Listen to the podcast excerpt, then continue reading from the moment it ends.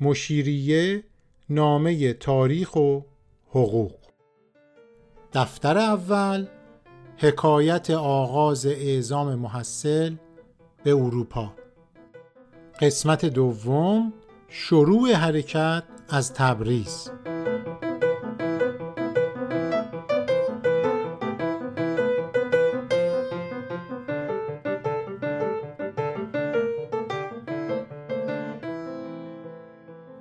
قسمت قبل دیدیم سر هارفورد جونز در تبریز قبول کرد دو محصل ایرونی رو با خودش به لندن ببره. جونز دیگه داشت خودش رو آماده می‌کرد که کم کم برگرده به انگلستان. تو همین رابطه می نویسه اکنون همه کارهایم در تبریز تمام شده صورت حسابها نوشته و تحویل داده شد. ترتیبات لازم برای سفر دو دوست جوانم یعنی محمد کازم و حاجی بابا به انگلستان نیز داده شد خب این دو دوست جوان دقیقا کی بودن؟ چند سالشون بود؟ از چه خانواده هایی می اومدن؟ کی اونا رو انتخاب کرد؟ در همین رابطه جونز تو خاطراتش اینطور میگه همچنین او یعنی عباس میرزا دو جوان ایرانی از خانواده های بزرگ را به من سپرد تا همراه خود به انگلستان ببرم تا در آنجا تحصیل کنند.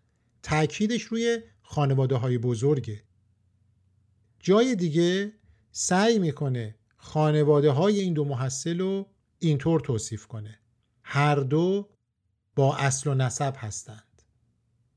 بنابراین هم حاجی بابا و هم محمد کازم از خانواده های عادی و معمولی نبودند. خانواده های با اصل و نسب و بزرگ و مهم. بر اساس اطلاعاتی که یحیی زوکا داده محصل بزرگتر محمد کازمه.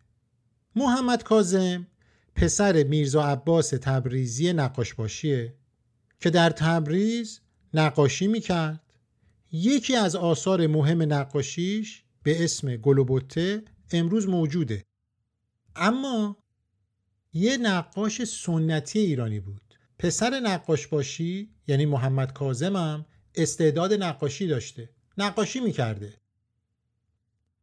تنها اطلاعاتی که از سابقه محمد کازم داریم همینه. جوان دوم که کوچکترم بود حاجی بابا افشاره که پدرش از افسران ارتش ایران در تبریز بود. به تعبیر اون دوران پدر حاجی بابا از صاحب منصبان قشون عباس میرزا بود. اما اینکه اینا چند سالشون بوده نمی‌دونیم. سال تولدشون چه سالی بوده اونم نمی‌دونیم. اما یه چیز خوب می‌دونیم. که این دو نفر بزرگ سال بودن. بچه محصل دبستانی یا دبیرستانی نبودن. برای خودشون کسی بودن؟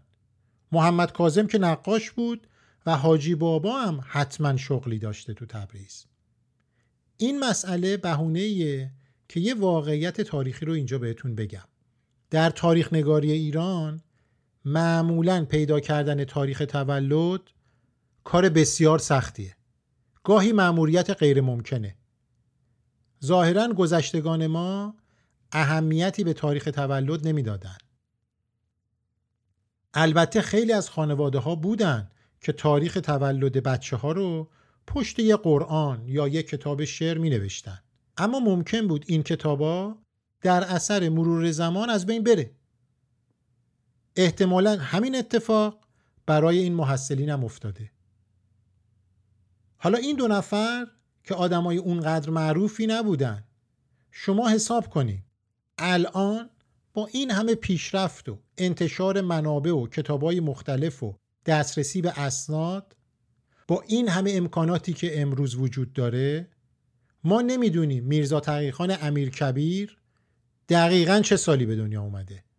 چه برسه به تاریخ تولد محمد کازم پسر نقاش باشی یا حاجی بابا افشار پسر یکی از صاحب منصبان قشون ایران در تبریز؟ نکته و سوال بعدی اینه که چه کسی این دو نفر رو انتخاب کرد؟ سر هارفورد جونز یا عباس میرزا یا میرزای بزرگ؟ دقیقا اینم نمی‌دونیم. اما به احتمال زیاد عباس میرزا و یا میرزا ایساخان قائم مقام فراهانی اونا رو انتخاب کرده. چون کسی دیگه ای تو تبریز چنین قدرت و چنین جرأتی رو نداشته که تو کار عباس میرزا دخالت کنه. تمام اطلاعاتی که از پیشینه این دو محصل داریم همینه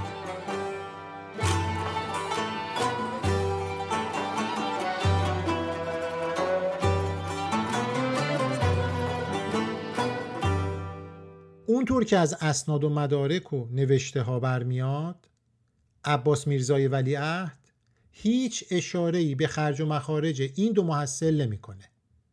سر هارفورد جونز هم این سوال رو مطرح نمی‌کنه که خب چشم من این دو نفر رو با خودم می‌برم. اما کی قرار خرجشون رو بده؟ عباس میرزا یا دولت ایران؟ یا دولت انگلستان؟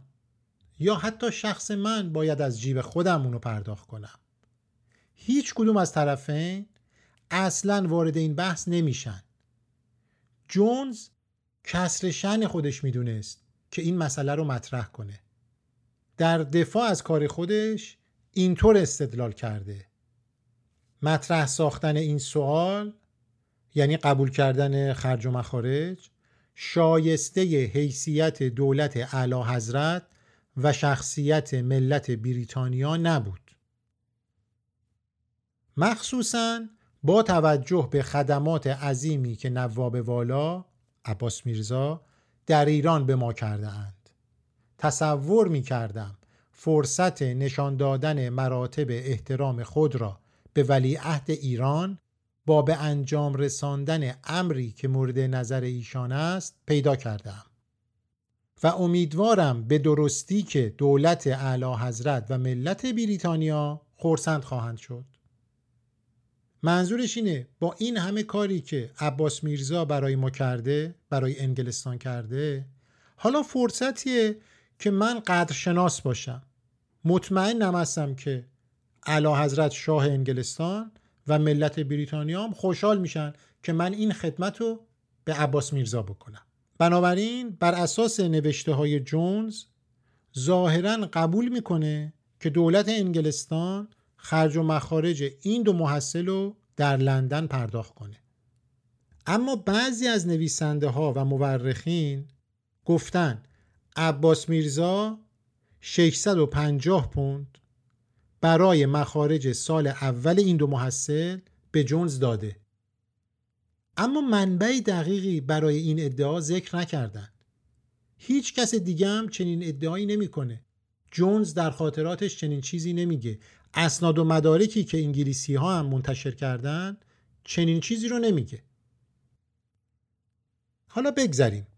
حتما این سوال به ذهنتون رسیده تا الان که چرا دو نفر؟ چرا ده یا بیست یا سی نفری که فرانسویا تقبل کرده بودن به فرانسه ببرن مطرح نشده؟ فقط دو محصل قرار بود به انگلستان برن. اینجاست که به شخصیت زرنگ جونز برخورد می‌کنیم. گفته بله چشم مخلصیم روی چشمم. من این دو محصل رو با خودم به انگلستان می‌برم. اما دو نفر نه بیشتر. جونز یه دیپلمات کارکشته بود. سالها در ایران زندگی کرده بود. دولت انگلستان رو هم خوب میشناخت. قرار نبود جوگیر بشه. انگلیسیا حداقل تو اون دوران مجانی کاری نمی‌کردن. نصف دنیا رو مستعمره خودشون کردن. برای رضای خدا که این کار رو انجام نمی‌دادن. هم جونز هم دولت انگلستان حواسشون به منافع ملیشون بود. در هر صورت جونز متوجه این مسئله بود که اگر بیشتر از دو نفر مثلا 20 نفر یا سی نفر رو با خودش به لندن ببره اون موقع ممکنه لندن بهش بگی آقا برای چی اومدی؟ خرج تراشی کردی؟ این همه مخارج رو کی باید بده؟ و این مسئولیت ممکن بود به گردن خودش بیفته. با توجه به این تفصیلاتی که گفتم بالاخره روی دو نفر توافق شد. اینکه چه صحبتهایی بین جونز و عباس میرزا یا میرزای بزرگ شده ما نمی‌دونیم. جونز هیچ اشاره‌ای به اینا نکرده. در هیچ منبع دیگه هم مطلبی نیست. بعضی از نویسنده ها و استادان سرشناس معتقدند سر هارفورد جونز با دولت ایران یا بهتره بگیم شخص عباس میرزا قراردادی شبیه اونچه که فرانسوی ها برای اعزام محصل منعقد کرده بودن امضا کرده. چون یادتون هست که فرانسویا و شخص ژنرال گاردن از طرف ناپلون با عباس میرزا یه قرارداد اعزام بستن که سالانه سی محصل از طرف ایران به فرانسه فرستاده بشه خرج و مخارج رو عباس میرزا بده اما ترتیب تحصیلات در فرانسه رو دولت فرانسه متقبل بشه. حالا این نویسنده ها معتقدن عین همین قرارداد رو عباس میرزا با جونز منعقد کرده ولی فعلا دو تا محصل فرستاده شده تا بعدا تعداد بیشتری برن. اما وقتی به منابع مختلف خصوصا منابع انگلیسی مراجعه می‌کنیم متوجه میشیم که قراردادی در مورد اعزام محصل با سر هارفورد جونز به امضا نرسیده. در این دوره خاص چنین معاهده‌ای وجود نداشته. حتی ماده‌ای، تبصره‌ای، بندی، زمیمه‌ای در قراردادهای دیگه‌ای که ایران و انگلیس با همدیگه منعقد کردن هم وجود نداره. جونز هم تو خاطراتش به چنین چیزی اشاره نمی‌کنه. به نظر می‌رسه که این نویسنده ها و مورخین اشتباه کرده باشن. چون مسئله طور دیگه ای بوده. در مورد فرانسوی ها بله قرارداد بوده. اما همونطور که مشتبا مینوی میگه سر هارفورد جونز در تهران سرک می‌کشید کنجکاوی می‌کرد ببینه فرانسوی ها چه قول و قراری به ایرانیا دادن چه قراردادایی رو منعقد کردن. این قراردادها رو خونسا کنه لغو کنه و قراردادهای انگلیسی رو جایگزینش کنه.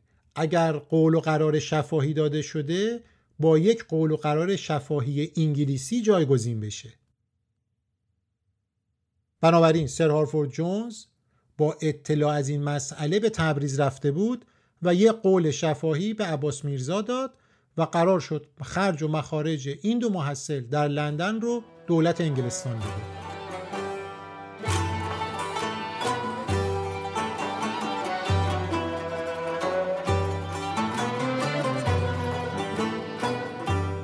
جونز به عنوان رئیس هیئت نمایندگی انگلیس مسیر حرکت کاروان علم و معرفت رو اینطور تعیین کرد.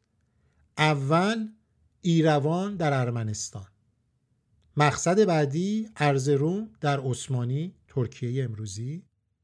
ارز کشور ترکیه رو یا همون عثمانی رو طی کردن به استانبول رسیدن.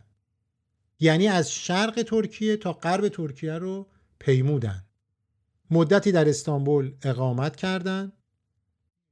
با یک کشتی کوچیک داردانل رو به سمت جزیره‌ای در جنوب یونان به نام نیا اسکیونی پیمودن بعد سوار کشتی معروف و محبوب لپومون شدن توی مدیترانه به جزیره مالت رسیدن بعد از تنگه جبل و تارق عبور کردند.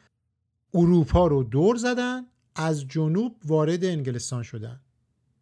به صورت زمینی از جنوب انگلستان به لندن وارد شدن. طول مسیری که این دو محصل رفتن بیش از 10500 کیلومتره که یه قسمتهایی با کشتی یه قسمتهایی هم پیاده. حدوداً شش ماه طول می‌کشه. این مسیر حرکتشون بود. حالا قراره با همدیگه دنبالشون را بیفتیم. ببینیم این کاروان همراه با این دو جوان بی تجربه و خام که تا حالا هم پاشونو از تبریز بیرون نگذاشته بودن چه اتفاقاتی رو پشت سر می‌ذارن؟ چه تجربه های جدیدی رو که اصلا در مخیلشون خطور نمی‌کرد که چنین چیزایی رو ببینن از سر گذروندن و به لندن رسیدن. ما هم دنبالشون خواهیم بود و همراهیشون می‌کنیم. مقصد اول ایروان در ارمنستان.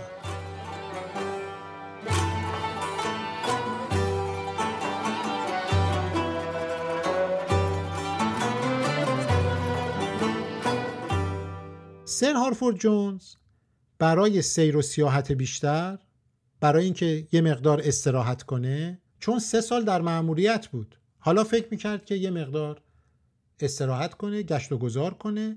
به همین خاطر مسیر حرکت کاروان رو طوری برنامه ریزی کرد که اول به ایروان برن که اون موقع هنوز تحت حکومت ایران بود.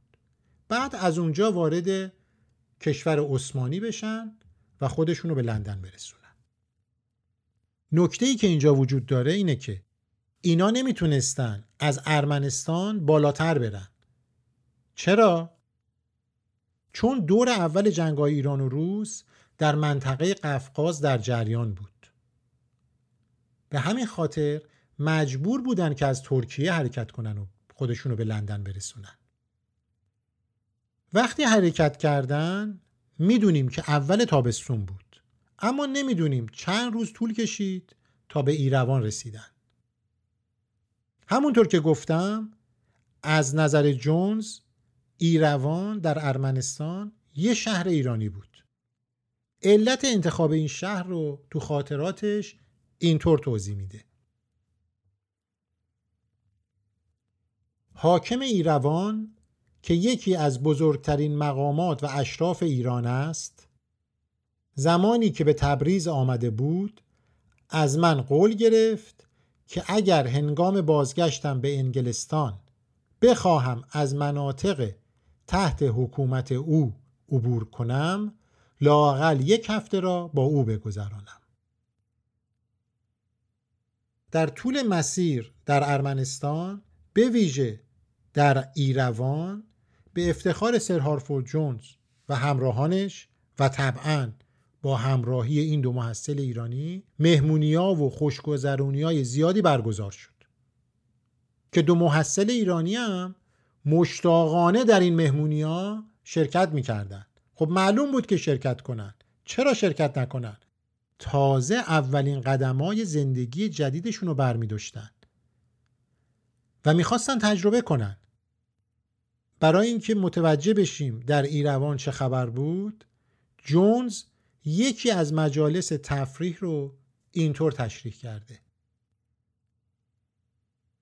حاکم ایروان با چنان احترام و توجهی از اعضای کاروان ما استقبال و پذیرایی کرد که باعث شد اوقات بسیار خوب و خوشایندی را با او بگذرانیم.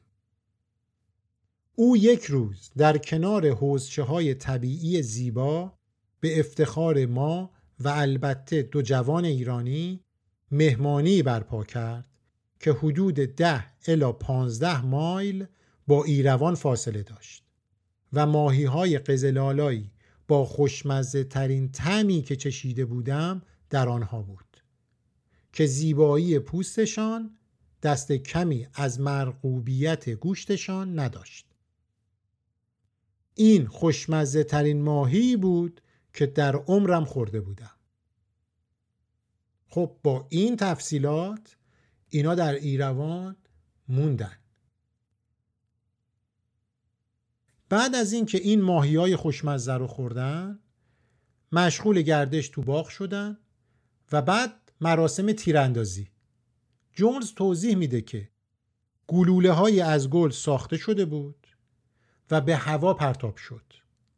بعد قرار بود که این گلوله هایی رو که در آسمان پرتاب شده هدفگیری کنن و شلیک کنن به سمتش. وقتی به این گلوله های گل شلیک می‌کردن تبدیل به بارانی از گل می‌شد.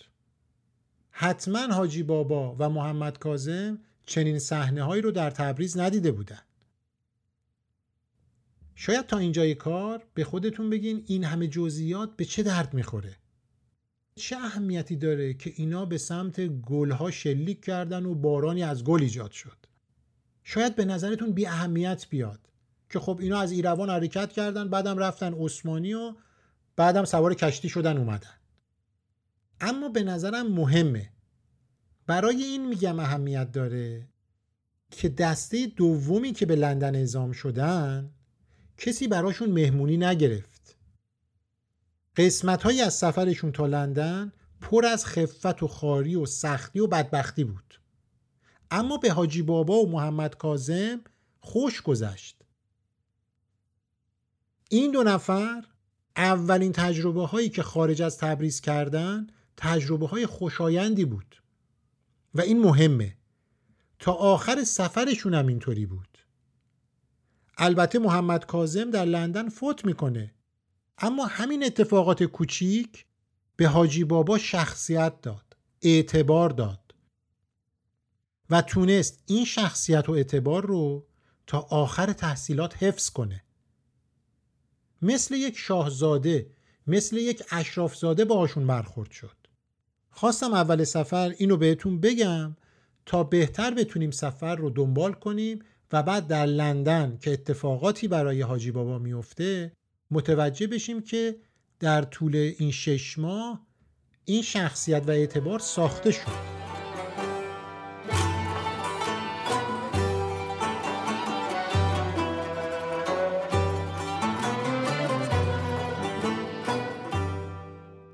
خلاصه با این همه خوشی و عیش و نوش خوشخوشان از ایروان به سمت ارزروم در خاک عثمانی حرکت کردند تا به مرز عثمانی و ارمنستان رسیدند. جونز می نویسه در طول مسیرمان از ایروان به ارزروم به چیزی که برایمان جالب باشد بر نخوردیم. غیر از سرعت جریان زیاد و در نتیجه فشار آب شدید رودخانه عرس در نقطه‌ای که از آن عبور کردیم. جریان آب علا رقم کم عمق بودن چنان شدید بود که اگر حیوان پایش میلغزید و میافتاد دیگر نمی‌توانست خودش به تنهایی سر پا بایستد با هر مشکلی که بود از رودخانه عرس گذشتن وارد خاک عثمانی شدن. اما از اینجا به بعد دیگه ورق برگشت. دیگه اون خوشی و اون احترام تموم شد. جونز می نویسه نکته جالب توجه دیگر تفاوتی بود که متاسفانه به محض عبور از مرز میان طرز رفتار و ادب ایرانیان و ترک های عثمانی مشاهده کردیم. به نظر می رسد که یک ترک عثمانی فکر می کند اگر با یک نفر بیگانه با تکبر و تفرعون و حتی بیادبی رفتار کند بر شخصیتش افسوده می شود اما در این سرحد به نظر می رسد ترک های عثمانی وظیفه خود می دانند که با بیگانگان با خشونت و وحشیگری رفتار کنند و متاسفانه در بد ورودمان به ارز روم شاهد رفتاری بسیار وحشیانه و کینه جویانه بودیم. حالا شما فرض کنید با یک دیپلمات انگلیسی اینطور برخورد می‌کنن.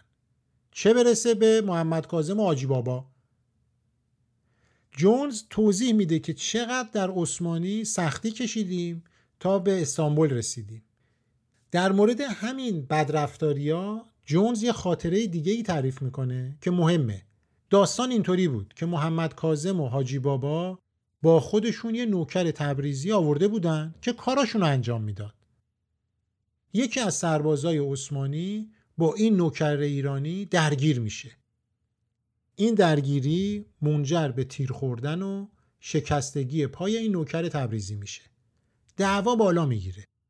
جونز خیلی عصبانی میشه، بهش بر می‌خوره، به مقامات شکایت می‌کنه و بالاخره با بدبختی زیاد از دست مامورین عثمانی خلاص میشن. تو این گیرودار محمد کازم و حاجی بابا هم خیلی ترسیده بودن که مبادا این دعوا مرافعه ها باعث بشه سفر تحصیلیشون شروع نشده تموم بشه. اون وقت جواب عباس میرزا رو کی می‌خواد بده و چطوری باید جواب بدن؟ اگر عثمانی ها اینا رو برگردونن به تبریز. خلاصه با هوشیاری که جونز به خرج میده این قائله تموم میشه و کاروان بعد از مشکلات بسیار بالاخره به استانبول می‌رسه.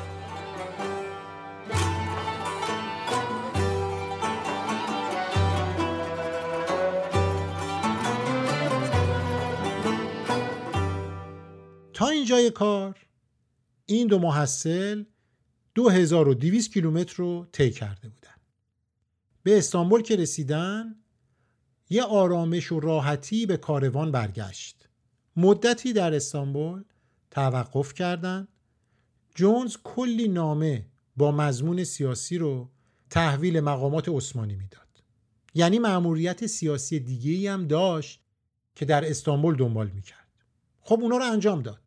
اما از اون طرف محمد کازم و آجی بابا هم فرصت و مناسب دیدن در استانبول شروع به گردش و سیر و سیاحت کردند تا بالاخره کارای جونز تموم شد. تو استانبول به جونز گفتن طبق دستوری که به یک کشتی جنگی انگلیسی داده شده قرار این کشتی راهش رو عوض کنه بیاد و این هیئتی که از ایران اومدن رو سوار کنه با خودش به انگلستان ببره. اما این کشتی یک کشتی معمولی نبود لپومون بود. لپومون یکی از معروفترین و مشهورترین کشتی های جنگی انگلیسی در اون زمان بود. در قسمت بعدی تمام مدت سوار این کشتی لپومونیم. تا به آبهای ساحلی انگلستان برسیم و تا لندن این دو محصل رو همراهی می‌کنیم.